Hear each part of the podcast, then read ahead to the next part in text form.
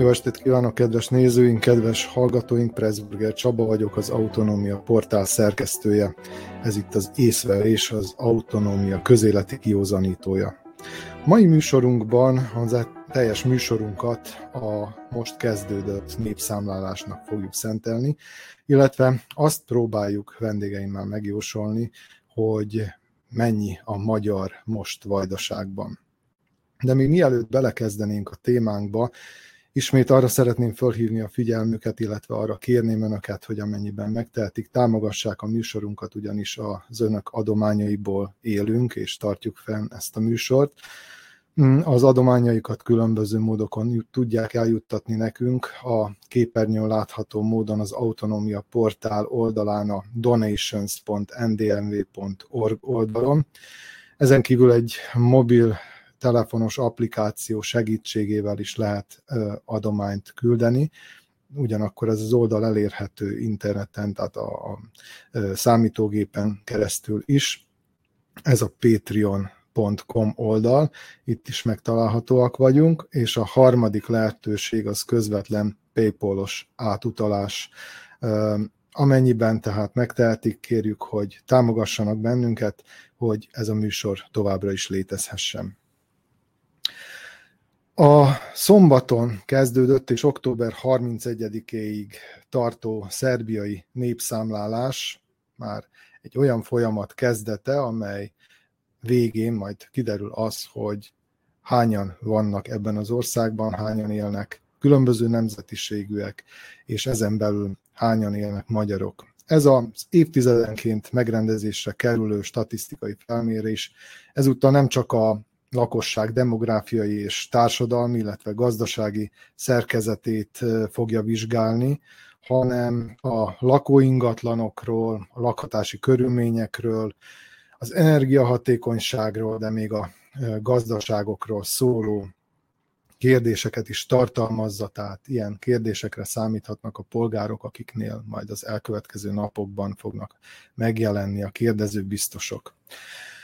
Magyar kisebbség szempontjából természetesen elsősorban az a nyomasztó kérdés merül fel, hogy mennyien maradtunk még vajdaságban, milyen mértékű lehet a fogyatkozásunk, milyen mutatók alapján tudunk erre következtetni egyáltalán, és hát mielőtt megérkeznek ezek a, a hivatalos adatok, nem marad más eszközünk, vagy nem marad más hátra, mint hogy találgassunk.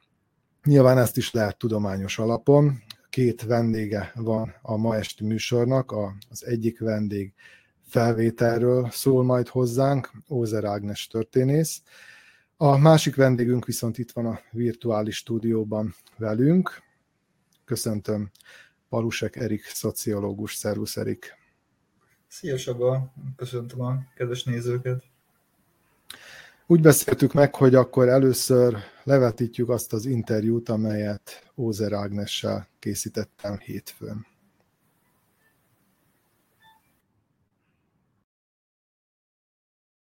Vendégünk Ózer Ágnes történész, nyugalmazott muzeológus, akivel ezt a beszélgetést hétfőn vesszük fel, tehát az adásba kerülés előtti napon. Sajnos technikai okok miatt ez máshogy nem volt kivitelezhető és arról fogunk beszélgetni, hogy milyen történelmi aspektusai vannak annak, amit jelen pillanatban tudunk a vajdasági magyarság állapotáról, létszámáról, és mivel ugye a vajdasági magyarság lényegében egy évszázada tekinthető önálló entitásnak, és mindig a kisebbségeknél három olyan fő tényező van, amely meghatározza azt, hogy hogyan alakul a kisebbség létszáma. Ugye az egyik az nyilván a népszaporulat, a természetes fogyás, illetve a természetes szaporodás. Hát ezzel nem állunk túl jól. A másik dolog, amivel szintén nem állunk túl jól, ez az asszimiláció kérdése, amikor a kisebbség tagjai úgymond beleolvadnak a többségi nemzet kódjába, és átveszik a nemzet identitását, nyelvet váltanak és van a harmadik, amikor egyszerűen elhagyják azt a területet, ahol addig éltek, tehát a kivándorlást, és ez nyilván az utóbbi időben felerősödött. Arra volnék kíváncsi, hogy ha ezt az elmúlt száz évet tekintjük, akkor ez a három komponens közül mikor melyik volt a legmeghatározóbb? Melyek azok a mérföldkövek, amelyeket ki kellene emelni a létszám alakulása szempontjából?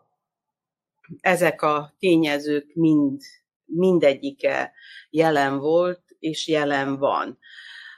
Hogy mikor, milyen mértékben, azt hiszem, hogy erre vonatkozóan nem készültek el kutatások, és senki nem kutatta ezt a kérdést, tehát hogy meg tudjuk mondani, hogy hogyan alakult ez a, a Trianon előtt, a Trianon után, de azt hiszem, hogy ez mindig is jelen volt. Azzal, hogy a Trianon előtt, ami a magyarságot illeti ezeken a területeken, az pozitívnak mondható, tehát egy szapor, felszaporodásról van szó, tehát a, a számok emelkedéséről ö, volt szó. Attól függetlenül, hogy magyarosított ö, egyéneket veszünk számba, vagy igazi ö, magyarokat, akik valamilyen módon a belső migrációk folytán szintén különösen 1867 után, a kiegyezés után, ezeket a határmenti területeket is kellően gazdaságilag érdekesnek tartották olyan célból, hogy ide telepedjenek.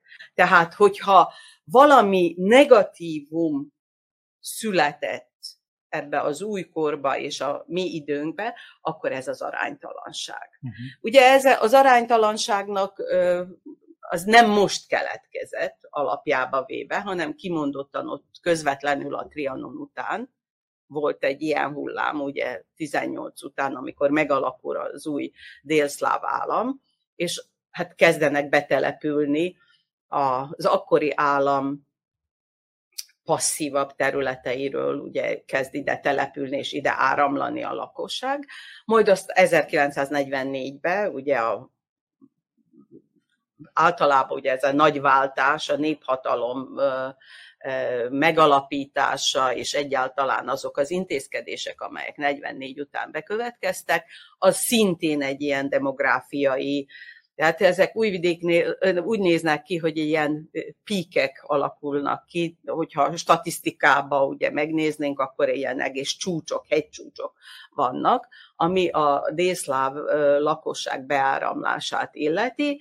Ez, ami az utóbbi évtizedekben most már történik, ezt azt hiszem, hogy egyelőre még senki nem mérte föl, de azt, ha jól érzem a dolgokat, tudván azt, hogy hogyan reflektálódtak a múltbeli jelenségek és a múltbeli tendenciák és a történelmi viszonyok, ahogyan alakultak, hogy ezek még meredekebb eredményeket hoz, mutatnak majd, ami természetesen nem válik, nem hogy az újvidéki magyarság, hanem a vajdasági magyarság számára, és nem a hogy mondjam, nem pozitív hatással vannak a mi hát, nemzeti korpuszunk számára itt a Vajdaságban.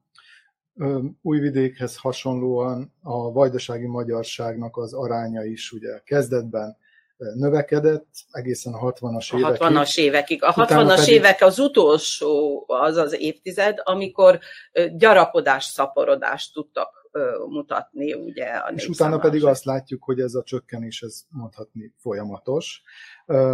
És mi az, ami tulajdonképpen itt kihatással volt elsősorban, tehát már a 60-as évektől arra, hogy a vajdasági magyarság létszáma ilyen drasztikusan, folyamatosan csökkent? Hát itt különbözőek a tényezőek. Én arra tudok visszaemlékezni, hogy például a 70-es évek közepén hogyha Burány Béla neve ugye mond valamit, ő ismert infektológusunk és néprajzosunk volt, ő volt az, aki először rámutatott, hogy a demográfiai mutatókban a vajdasági magyarság nagy veszélybe van. Tehát a szaporulatot illetően ő mindig azt mondta, hogy az, hogy valakinek két gyereke van egy családba, az nem elegendő, legalább háromnak, sőt négynek kell lenni, hogy a vajdasági magyarság megmaradjon és fennmaradjon. Tehát akkor még az ember olyan könnyedén tudta venni, ő egy vicces ember volt természetébe, és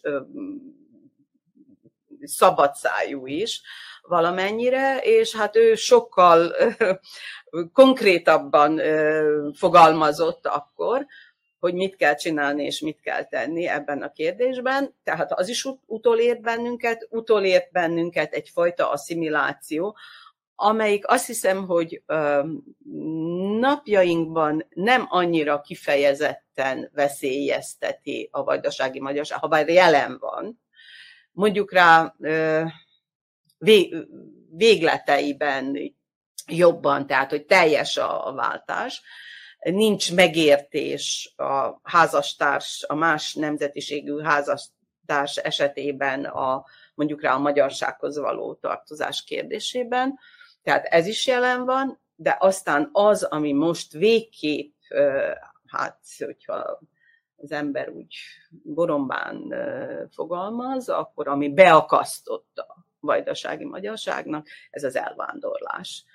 Ez a nagymértékű. Tehát, hogy ebben mi játszott, miért érezte úgy a vajdasági magyarság, hogy egyszerűen föl kell kerekednie, és máshol kell keresnie. Megértem azokat, akiket, akiket mozgósítottak, akik veszélybe voltak, hogy egy időre ugye elmentek innen tőlünk, viszont úgy látszik, hogy az emberek életébe, életvitelébe a személyes jó lét az felülkerekedett. Tehát, hogy, hogy a, személyesen az ember jó érezze magát. Aztán van egy ilyen meglátásom is, hogy ez egy divat volt. Na most Tehát ugye nyilván ez, ez nem most kezdődött a kivándorlás, nem. jelen volt ez a 60-as, 70-es, 80-as években is. Csak azzal, nem az anyaországban, nem, nem Magyarország. Nem, nem oda. Bár ez nem biztos, hogy ma is az jellemző már, hogy az anyaországba távoznának legtöbben. Viszont akkor nagyon sokan vissza is jöttek. Tehát úgy mentek el, hogy azt tervezték, hogy visszajönnek. Az Mit egy gazdasági... Igen. Hát bár most is nagyon sokan azt mondják, hogy ennek alapvetően gazdasági oka van, hogy, hogy kivándorolnak. De mi volt az a plusz, amit ez az állam adni tudott a polgárainak, akik úgy terveztek, úgy tervezték az életüket, hogy visszajönnek ide, és itt folytassák, itt folytatják a, a megkezdett életet, egzisztenciát itt építenek maguknak.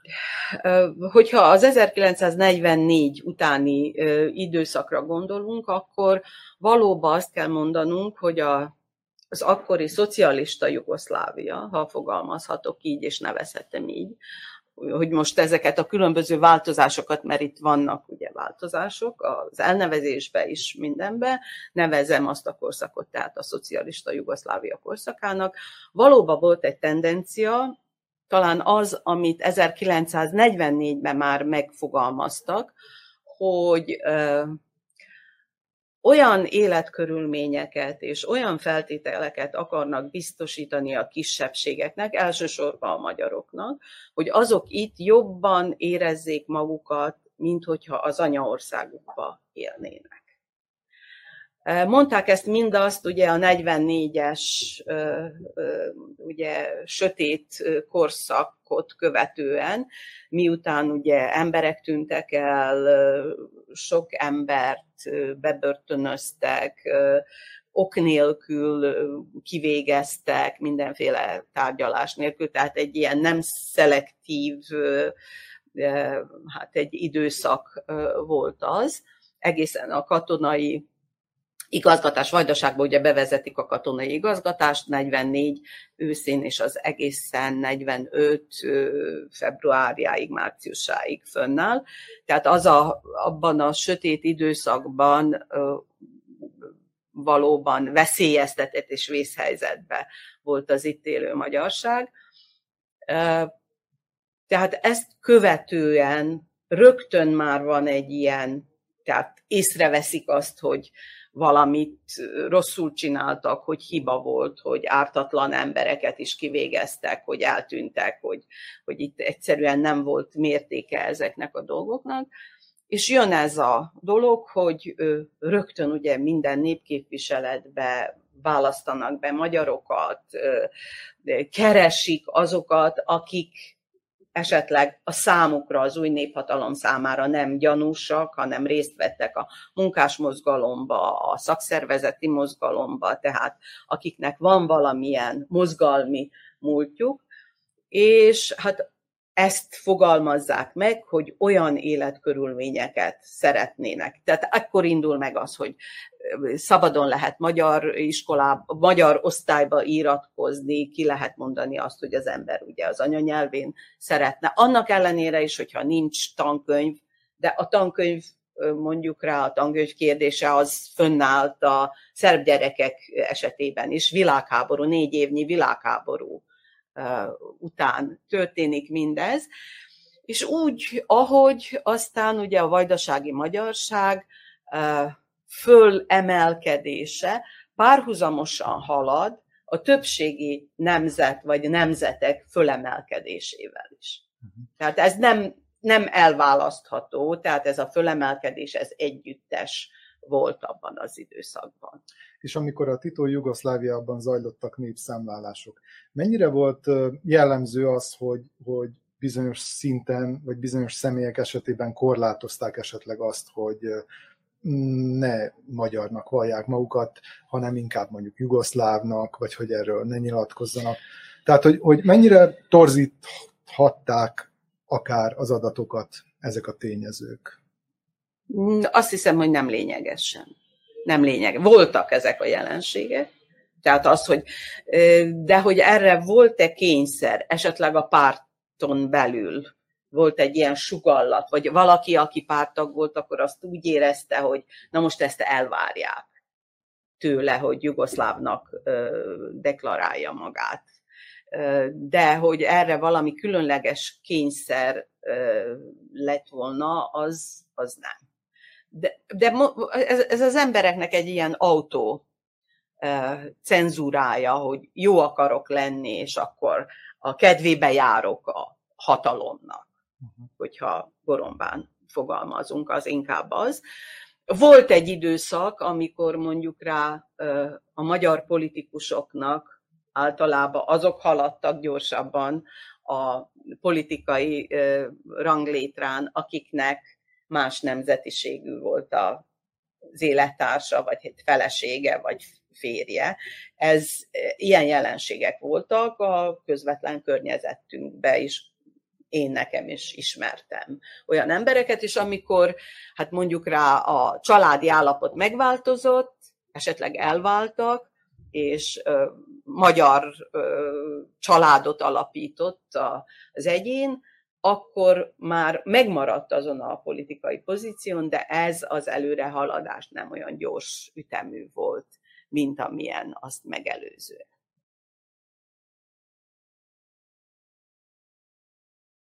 talán kimondható, hogy abban az időszakban az asszimilációnak azért jóval nagyobb volt a hatása, a létszám csökkenése, mint a kivándorlásnak. Abban az időben igen. Na most Vajdaságban a 90-es évek után, tehát már inkább a 2000-es évektől kezdődően hangsúlyossá vált az a multikulturalizmus, interkulturalizmus programmá tétele. Az, hogyha egy ilyen programot hirdetnek, ez, ez kedvez a nemzeti kisebbségek megmaradásának, vagy, vagy inkább hátráltatja azt, és inkább valami egységesülés felé mutat, tehát akár egy regionális identitás fölvétele felé. Most a multikulturalizmus örve alatt és jelszava alatt valami a nem saját kultúrádnak a megtagadása, vagy esetleg kevésbé elő, előtérbe helyezése rejlett volna, azt hiszem, hogy így nem, ugyanis én tudok egy olyan multikulturalizmust propagáló hát mozgalmat, amelyet hát nem a többségi nemzet talált ki, hanem pont a nemzeti kisebbségek soraiból jött ugye a, meg, ez elgondolója és megálmodója, a célja pedig a nagyszerb nacionalizmusnak a megfékezése volt, tehát, hogy egy olyan itt vajdaságba a szerbeket, főleg a fiatalokat arra tanítsa meg, hogy nincsenek egyedül. És hogy ne legyenek önzőek, hanem nyitottak legyenek a más kultúrák iránt. Most abba a helyzetbe került az egész dolog, hogy kisült, hogy nem csak a többségi nemzetbe van ez a jelenség, hogy bezárkózik, hogy kezd bezárkózni, hogy elzárkózni a más nemzetektől, hanem ez a kisebbségek soraiba is ugye felütötte a fejét, és, és ez a 90-es évek jelensége? Ez a 90-es évek utáni ö, időszaknak a jelensége, de akkor kezdődött el.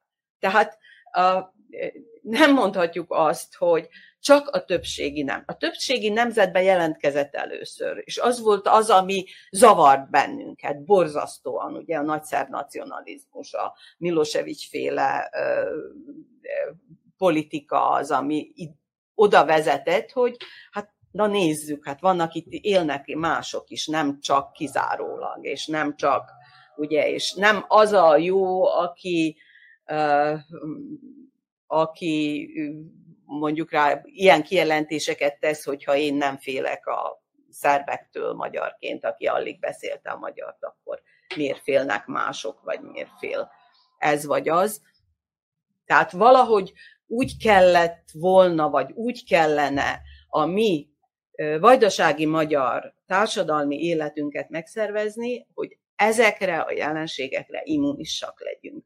Tehát, hogy nyitottak legyünk, hogy megnézzük, na nézzük, mit akarnak, vagy mit csinálnak, vagy hogy csinálnak, de hogy ez nagyobb hatással a mi ö, meglévő ö, környezetünkre, ö, a körülöttünk élő emberekre, a kultúránkra, a művelődésünkre, az oktatásunkra ne legyen hatás. Tehát magyarán a kisebbségi autonómiát erre Igen, találták. erre találták ki, Most, hogy, hogy ezt gyakoroljuk. Ön két mandátumban volt a Magyar Nemzeti Tanácsnak is tagja. Igen. Hogyan látja a Magyar Nemzeti Tanács, mennyiben járult hozzá akár ahhoz, hogy ilyen mértékben csökkent a vajdasági magyarság száma, akár ahhoz, hogy csak ilyen mértékben. Tehát, hogy... Én azt mondanám, hogy csak ilyen mértékben.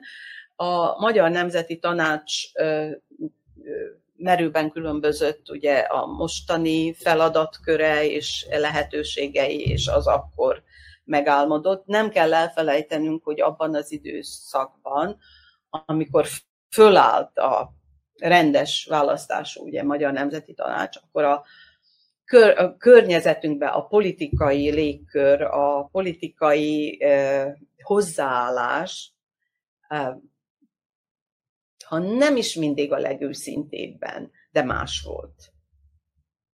Tehát szorgalmazták ezt a, a, az úgynevezett autonómia kérdését, hogy, tehát hogy a saját dolgait a nemzeti kisebbségek a saját ö, kereteiken belül oldják meg. Ma viszont azt hiszem, hogy nem kísértem figyelemmel, hogy mennyibe változott a nemzeti tanácsok hatásköre. Azt hiszem, hogy igen, bizonyos ö, mértékben és bizonyos ö, kérdésekben. Ö, tehát itt már látszik, hogy most egy olyan korszak állott be, amikor esetleg egy ilyen, ö, tehát önmagunk keretein belül való döntés hát zavarja valamilyen módon a többségi nemzetet, de ez csak az én ilyen kívülről és felületes megfigyelésem, nem pedig a, a mondjuk rá egy, egy exakt adatokra alapozott véleményem, mert nem lehet az. Ugye még egyelőre ilyen felmérések és exakt adatok ebben a pillanatban nem állnak a rendelkezésünkre, tehát nem tekinthetünk bele ezekbe a dolgokba, hogy mi történik. Az, ami engem nagyon meglepett, hogy azok a politikai erők, akiket azt hittük, vagy én azt hittem, hogy hát haladóak, hogy képesek, hogy nyitottak, a többségi nemzetről beszélek, nem a kisebbségi politikai erőkről, hogy ezekbe a politikai erőkbe is, amelyeket haladónak tartottunk, tehát jelen van a nagy mértékű nacionalizmus. Uh-huh. Ami az utóbbi hónapokban igen, ugye hát szemmel látható. Uh-huh. Mire gondol? Tehát gondolok itt az újvidéki emlékmű esetére is tulajdonképpen. Uh-huh, uh-huh, értem. Még egy picit maradjunk csak a, a Nemzeti Tanácsnál, illetve a hatásköreinél. Ugye egy időben megindult nagy mértékben az a folyamat, hogy a, az addig újvidéken levő intézményeket, akár média intézményekről van szó, akár kulturális intézményekről, áttegyék Szabadkára, az Entára, tehát hogy valami módon leépítsék Újvidéket, mint kulturális és média központot. Ön ez ellen is meglehetősen erőteljesen tiltakozott abban az időben. Mit gondol arról, hogy ez, hogy áthelyezték a központot, vagy mondjuk decentralizálták ezeket az erőtereket, ez mennyiben járulhatott hozzá a népességfogyáshoz? Nyilván közvetett hatása lehetett, de volt-e? Vagy hogy lehetett? nagyon őszinte legyek, e, ilyen szempontból nem vizsgáltam a dolgokat. Akkor miért gondolta Vannak, károsnak ezt? A... Miért gondoltam károsnak? Azért, mert abban az időben, amikor ezt ugye artikuláltam a Magyar Nemzeti Tanács értekezletein, akkor úgy tűnt, hogy itt Újvidéken rendelkezünk egy olyan értelmiségi erővel és csoporttal. Nem mondom azt, hogy csoport, az egy rossz kifejezés, de egy olyan értelmiségű, olyan mennyiségű értelmi, magyar értelmiséggel, amelyik hát fönn tudta tartani ezeket a Újvidék volt Vajdaság politikai központja, administratív központja, tehát itt a média központok, ha már ebben a kategóriában beszélünk, a hírek, ahol megtörténtek az események, ott voltak. Tehát nem kellett tudósítót küldeni, hogy mondjuk rá a vajdasági képviselőtestület, vagy hogy hívják, értekezletéről tudósítson, hanem itt Újvidéken megvolt. Megírták a hírt, és továbbították. És én azt nagyon jónak tartottam, és mm, jó volt, hogy bizonyos dolgoknak a központja itt legyen Újvidéken. Tehát ott, ahol a többségi nemzetnek a központja van, ott legyenek és ott legyen a magyar, a vajdasági magyar ságnak a média központja, vagy bármilyen központja. Tehát ez volt az, ami akkor arra vezényelt, és mondjuk rá fölmerült, fölmerült annak is a kérdése, hogy sok ember munkanélkül marad. Tehát, hogyha leépítünk egy újságot, ha leépítünk, egy tévéadót, ha leépítünk, nem tudom mit, akkor ott egy csomó emberre nincs szükség, és azok egyszerűen munkanélkül maradnak. Ugyanígy az oktatásba is. És különben én híve vagyok annak, hogy amink van, azt őrizni kell. Tehát itt Újvidéken megvoltak a médiaházaink, megvolt az, megvolt a könyvkiadó, megvoltak a különböző szerkesztőségek, stb. Akkor miért elsorvasztani azt? Ha tudjuk, akkor futtassunk párhuzamosan. Tőlem akár zomborba is létesíthetnek, vagy, vagy tehát én igazán akkor lennék boldog, ha ilyen központok léteznének itt Újvidéken is, Szabadkán is, Becskereken is, Zomborba is, Zentán is. De hát nyilván Miért azért ne? a vajdasági magyarság létszám. A, a, létszám, a létszám az, ami most nagyon nagy alapot. buktatója lesz ennek az egész dolognak. És hát volt valamikor, hogyha már nagyon ugye az ember belegondol, akkor volt egy időben, volt egy ilyen szólam, hogy bizonyos nemzeti érdekek, így a vajdasági magyarság nemzeti érdeke is valahol a, a csatorna vonaláig halad. Tehát minden, ami a csatorna vonala alatt van, az, az kívül esik a nemzeti érdekeken. Pedig én szerintem nem kellene, nem kellene, hogy kívül essen, mert a vajdaság egész területén élő magyarságról kéne gondot viselni, és nem lehet azt mondani, hogy mondjuk rá engem zavar is ez, hogy amikor azt mondják, hogy a szórvány. Igen, van szórvány, de mondjuk rá nem zárom ki annak a lehetőségét, hogy esetleg szórvány lesz az is, ami, amit ma ugye központnak tart. Köszönöm szépen a beszélgetést, ennyit. Én is köszönöm.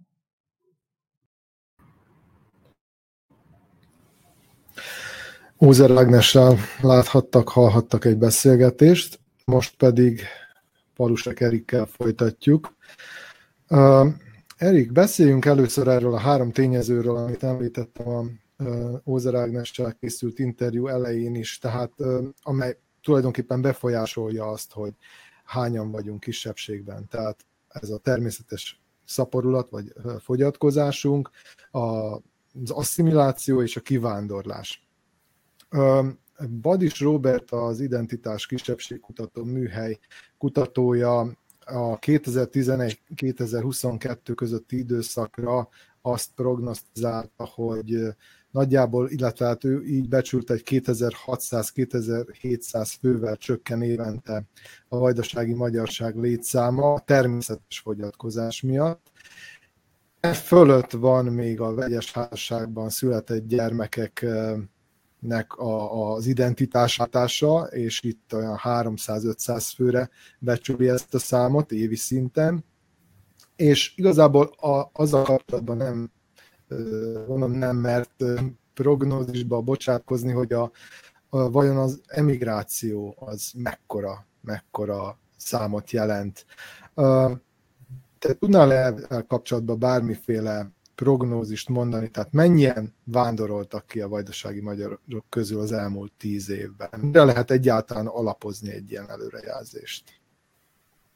Nagyon nehéz, nyilván nagyon nehéz megmondani azt, hogy, hogy mennyien vándorolhattak ki. Gyakorlatilag pontos, pontos adatok nincsenek, senkinek sincsenek pontos adatai, és igazából maga a népszámlálás sem fog teljesen pontos adatokat mutatni. Úgy gondolom, többet, többet, magaddal, többet magammal gondolom úgy, hogy már a, a, az előző népszámlálási adatok, a 2011-es népszámlálás adatai is túlbecsültek voltak. Um, esélyes, hogy a mostani is az lesz, tehát hogy nem egy pontos számot fogunk kapni, hiszen valószínűleg a még vajdaságban élők olyan hozzátartozókat is időnként be fognak diktálni, akik már nem ott élnek, de lehet, hogy még be vannak jelent, vagy lehet, hogy hazajárnak, stb. stb. Hát, hogy mennyivel csökkent, mennyivel csökkent a, a magyar lakosság száma Vajdaságban itt az elmúlt 10, vagy ha úgy tetszik 11 évben. Tehát amint mondtam, ezt nem, nem, nem, szeretnék, nem szeretnék találgatni. Viszont, hogyha az elmúlt évek tendenciáit, vagy illetve az elmúlt évtizedek tendenciáit nézzük, akkor valószínűleg nagyon szomorú adatokat fogunk látni. És hogyha azt nézzük, vagy hogyha arra gondolunk vissza, hogy 2011-től ugye a határon túli magyarok számára is könnyűs, könnyűsített eljárással, könnyített eljárással megszerezhető a, a magyar állampolgárság. És ugye ez egyfajta milyen boostot jelentett az elvándorlásnak itt, itt Vajdaságban is, hiszen ugye a, a, egy magyar útlevéllel ugye megnyíltak a kapuk, az Európai Uniós országok kapjai megnyíltak a, a, a vajdasági magyarok előtt is, ahová korábban ugye szerb útlevéles sokkal nehezebben tudtak bejutni.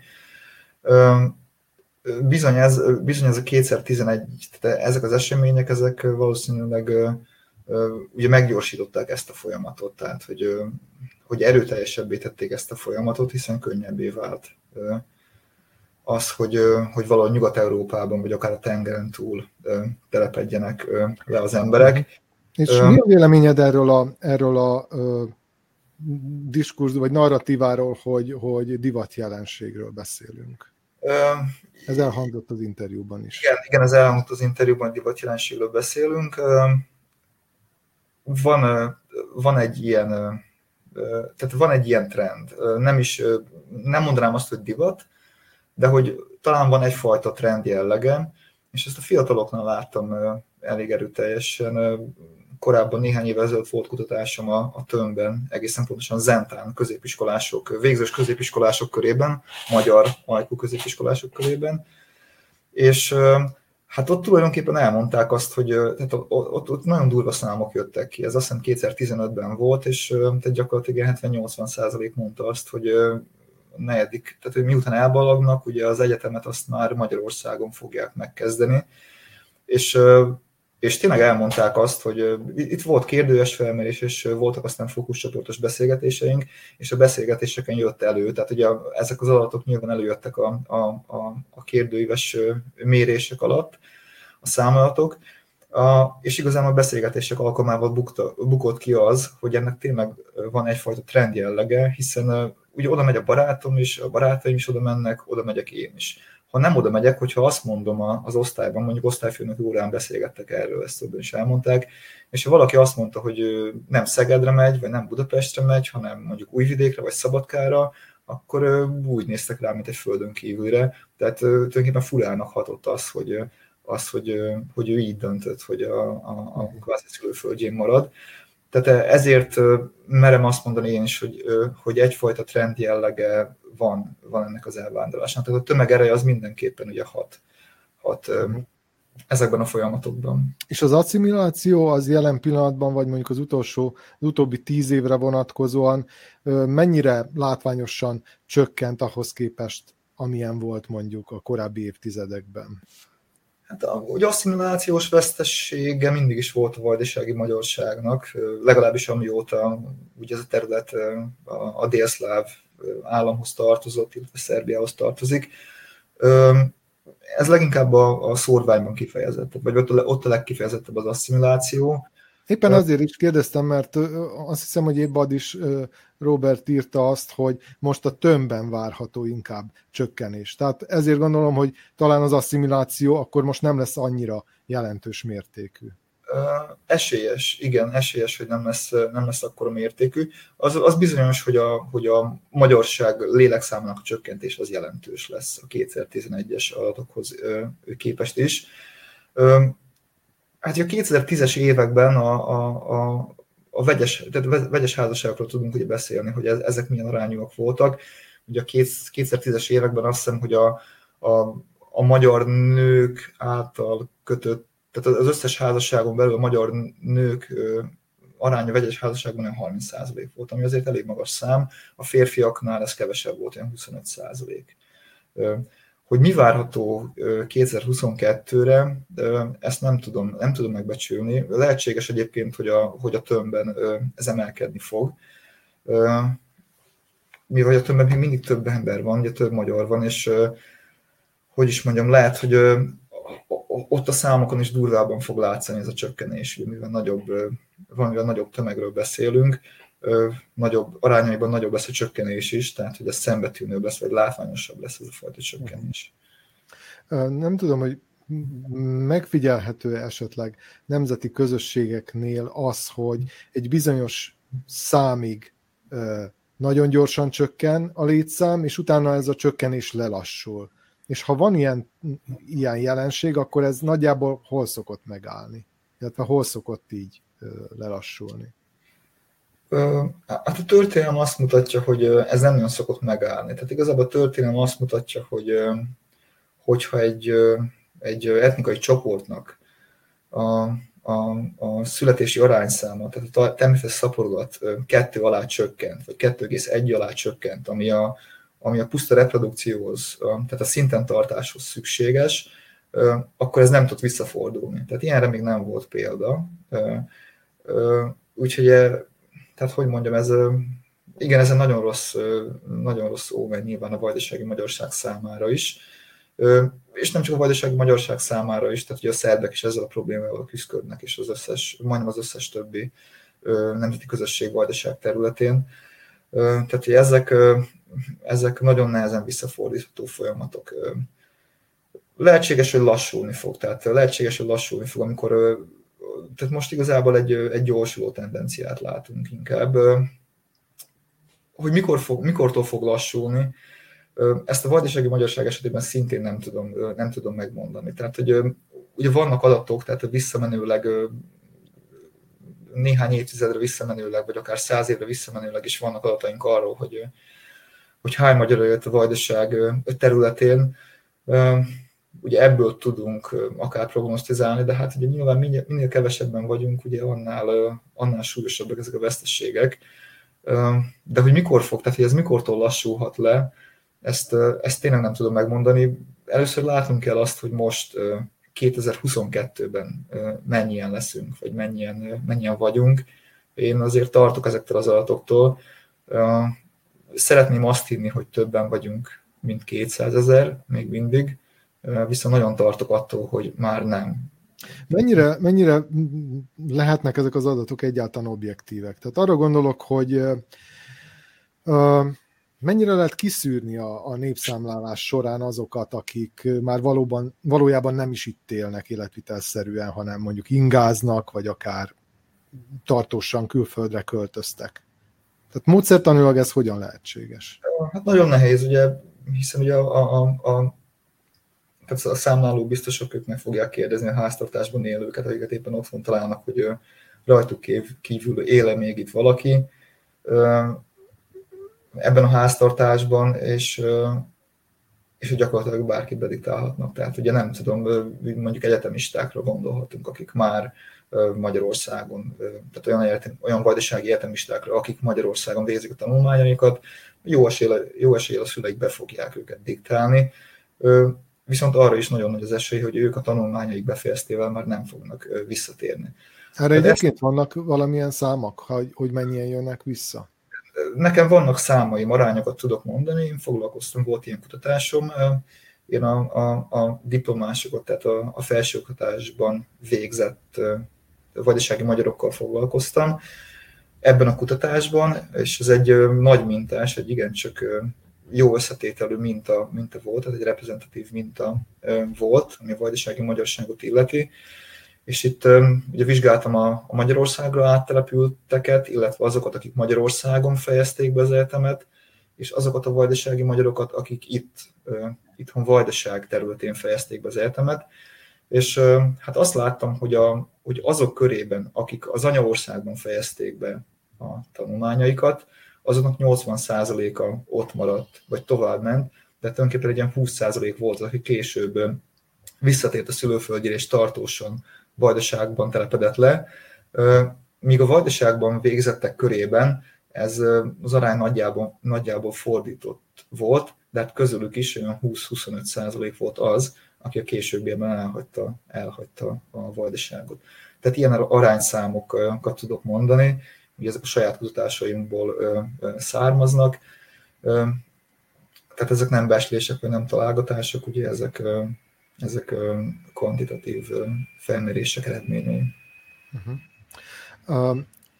Uh, megkérdeztem Ózer Ágnest is, és tőled is, te is kíváncsi vagyok azzal kapcsolatban, hogy a, hogy a multikulturalizmus, illetve az interkulturalizmus hangsúlyozása, népszerűsítése, programmá tétele elősegíti, vagy éppen inkább gátolja az asszimilációt? ez nagyon nehéz kérdés, attól függ, hogy ez hogyan valósul meg. Tehát a, ugye a multikulturalizmus az, az, az egy adottság. Tehát az önmagában azt jelenti, hogy egy területen ugye többféle etnikum, többféle nemzetiség él egymás mellett. Az interkulturalizmus az ennek egy magasabb szintje, ugye ez, ez már azt jelenti, hogy, hogy van kommunikáció ezek a, ezek a csoportok között, tehát hogy tudnak egymással, kommunikálnak egymással, van, van valamiféle együttműködés. Ugye azt tudnám mondani, hogy ez, ez kívánatos. Tehát a, a vajdasági magyarság is, hogy is mondom, mondja, nem, nem, get, nem engedheti meg magának azt, hogy gettósítsa magát. Tehát egy szerb többségen belül. Tehát ez nagyon rossz, stratégia, hogyha hogyha vajdasági magyar fiatalok, már pedig ezt látjuk, hogy nem tudnak szerbül, nem tanulnak meg szerbül, nagyon rosszul beszélnek szerbül, stb. stb. Ez nyilván elvágja őket attól, hogy, hogy, hogy aktív részesei legyenek a, a, teljes társadalomnak. És az, hogy megtanul szerbül, ez nem jelenti azt, hogy, hogy a magyar identitásod az, vagy az kevésbé lesz kifejezett. Ugye ugyanakkor viszont nyilván az interkulturalizmusnál vannak olyan, van, is vannak olyan határok, amik, amiket ha átlépünk, azok már visszások lehetnek, tehát amelyek már ugye asszimilációhoz vezethetnek, vagy, vagy károsak lehetnek ugye abból a szempontból, hogy, hogy hányan vallják magukat magyar, magyarnak. Tehát Ugye erről azt hiszem már korábban beszélgettünk például a vegyes tagozatokról, hogy ez, hogy ez mennyire, mennyire jó, vagy mennyire nem jó. Igen, igen, volt egy műsor, amiben ezzel foglalkoztunk. Igen, igen, igen. Tehát ugye nyilván vannak olyan határok, amik, amiket azért, hogy mondjam, nem, nem szabadna, nem szabadna átlépni. És nagyon nehéz megmondani, hogy ezek a határok hol vannak. Tehát ugye tényleg nagyon nehéz megmondani azt, tehát, hogy az mindenképpen kívánatos, hogy legyen kommunikáció, ugye a magyar kisebbség és a vajdaság területén élő többi nemzetiség tagjai között. Ugye úgy a, az államalkotó nemzettel folytatott kommunikációban, úgy más kisebbségekkel folytatott kommunikációban, az viszont nyilván nem kívánatos, hogy hogy a magyar kisebbség gen belül ez egy identitásvesztéshez vezessen el.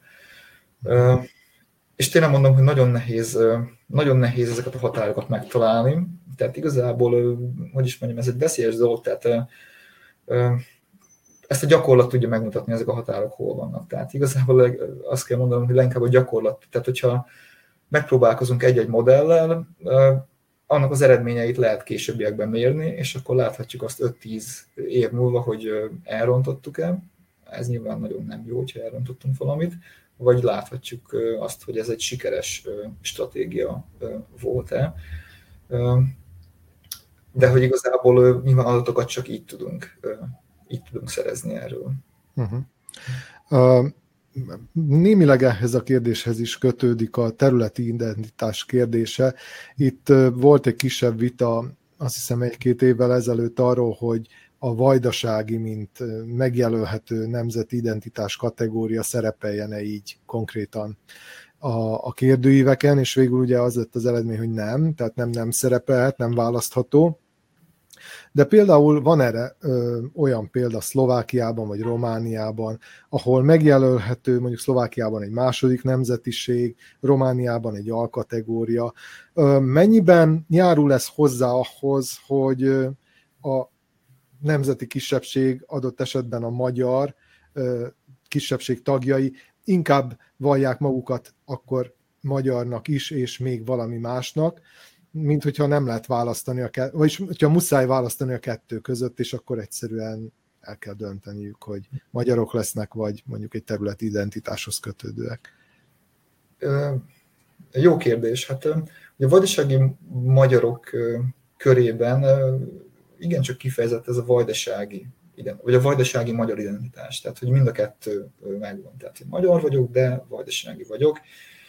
Nyilván vannak olyan kulturális sajátságok, amelyek, amelyek megkülönböztetik ugye ezen a területen élő magyarokat mondjuk az anyaországi magyaroktól. De hát alapvetően azt, azt tudnám mondani, hogy nyilván, ha akár mondjuk, hogy összmagyarságban gondolkodunk, akkor nyilván ez nem előnyös, tehát ez nem előnyös nem előnyös egyáltalán határon túli magyarságról beszélni, akkor nyilván ugye magyarságról kell és lehet beszélni, és igazából ez semmi másról. Na most, hogyha alkategóriák vannak, itt nyilván az a fontos, vagy, vagy, vagy ilyen területi identitási kategória, de inkább, hogyha alkategóriák vannak, vagy hogyha több, hogyha többszörösen is rákérdezhetünk a nemzetiségre, tehát hogy, hogy elsősorban milyen nemzetiségűnek vallja magát, másodszorban milyen nemzetiségűnek vallja magát, Nyilván azért itt is az a fontos, hogy elsősorban milyen nemzetiségűnek vallja magát. Hát nyilván, ha bekúszik valami más is, másodszorban mondjuk a magyar mellé, akkor azért láthatjuk azt, hogy valószínűleg a magyar identitás is gyengül, gyengül ebben az esetben. Tehát igazából azt kell mondanom nyilván, hogyha, hogyha ez egy kategóriás, tehát ez egy egyválaszos kérdés, tehát hogy választani kell, akkor azért valószínűleg kedvezőbbek lehetnek a, kedvezőbbek lehetnek a számok, de itt is attól függ, hogy hogyan számolunk. Tehát, hogyha másodszorban, magukat másodszorban magyarnak vallókat is ide számolnak, akkor viszont lehet, hogy több a magyar, vagy a részben magyar, csak tényleg akkor definiálni kell azt, hogy kit tekintünk magyarnak, vagy teljes értékű magyarnak. Uh-huh. Egyébként sokszor eszembe jut az, hogy, hogy amikor valaki vajdasági magyarnak deklarálja magát, mit ért, vagy meddig terjed számára a vajdaság? Tehát, hogy amikor azt mondja, hogy én vajdasági vagyok, akkor, akkor tényleg érzi, nem tudom én, szerémséget és bánátot is adott esetben, hogyha a Tisza mentén nőtt fel és ott élte le az életét.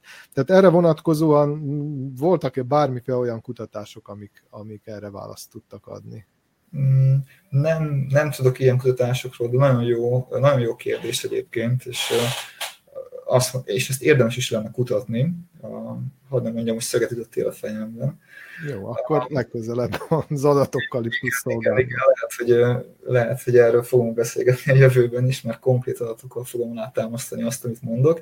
Nagyon jó kérdés. Tehát a tömbben szerintem ez inkább a, a, a szűkebb pátriára vonatkozik. Tehát, tehát mondjuk, hogy ugye Tisza mentét említetted, vagy Észak-Báskát, tehát szerintem ők ezt a részt érzékelik igazán vajdaságnak. Tehát egy mikrorégiót. Igen, egy mikrorégiót. Észlelnek vajdaságként. Vagy igen, és, és ugye ennek van egy ilyen romantikus vonzata is, tehát hogy ez a, erről a erről a vajdasági multikultiról, tehát hogy itt tényleg több nemzetiség van, és akkor tök jók az arányok, mindenki szeret mindenkit, ugye valójában ez a multikulturális vajdaság, ez azért hát nem szűnné meg teljesen, de... de szorul, szorul éjszakra.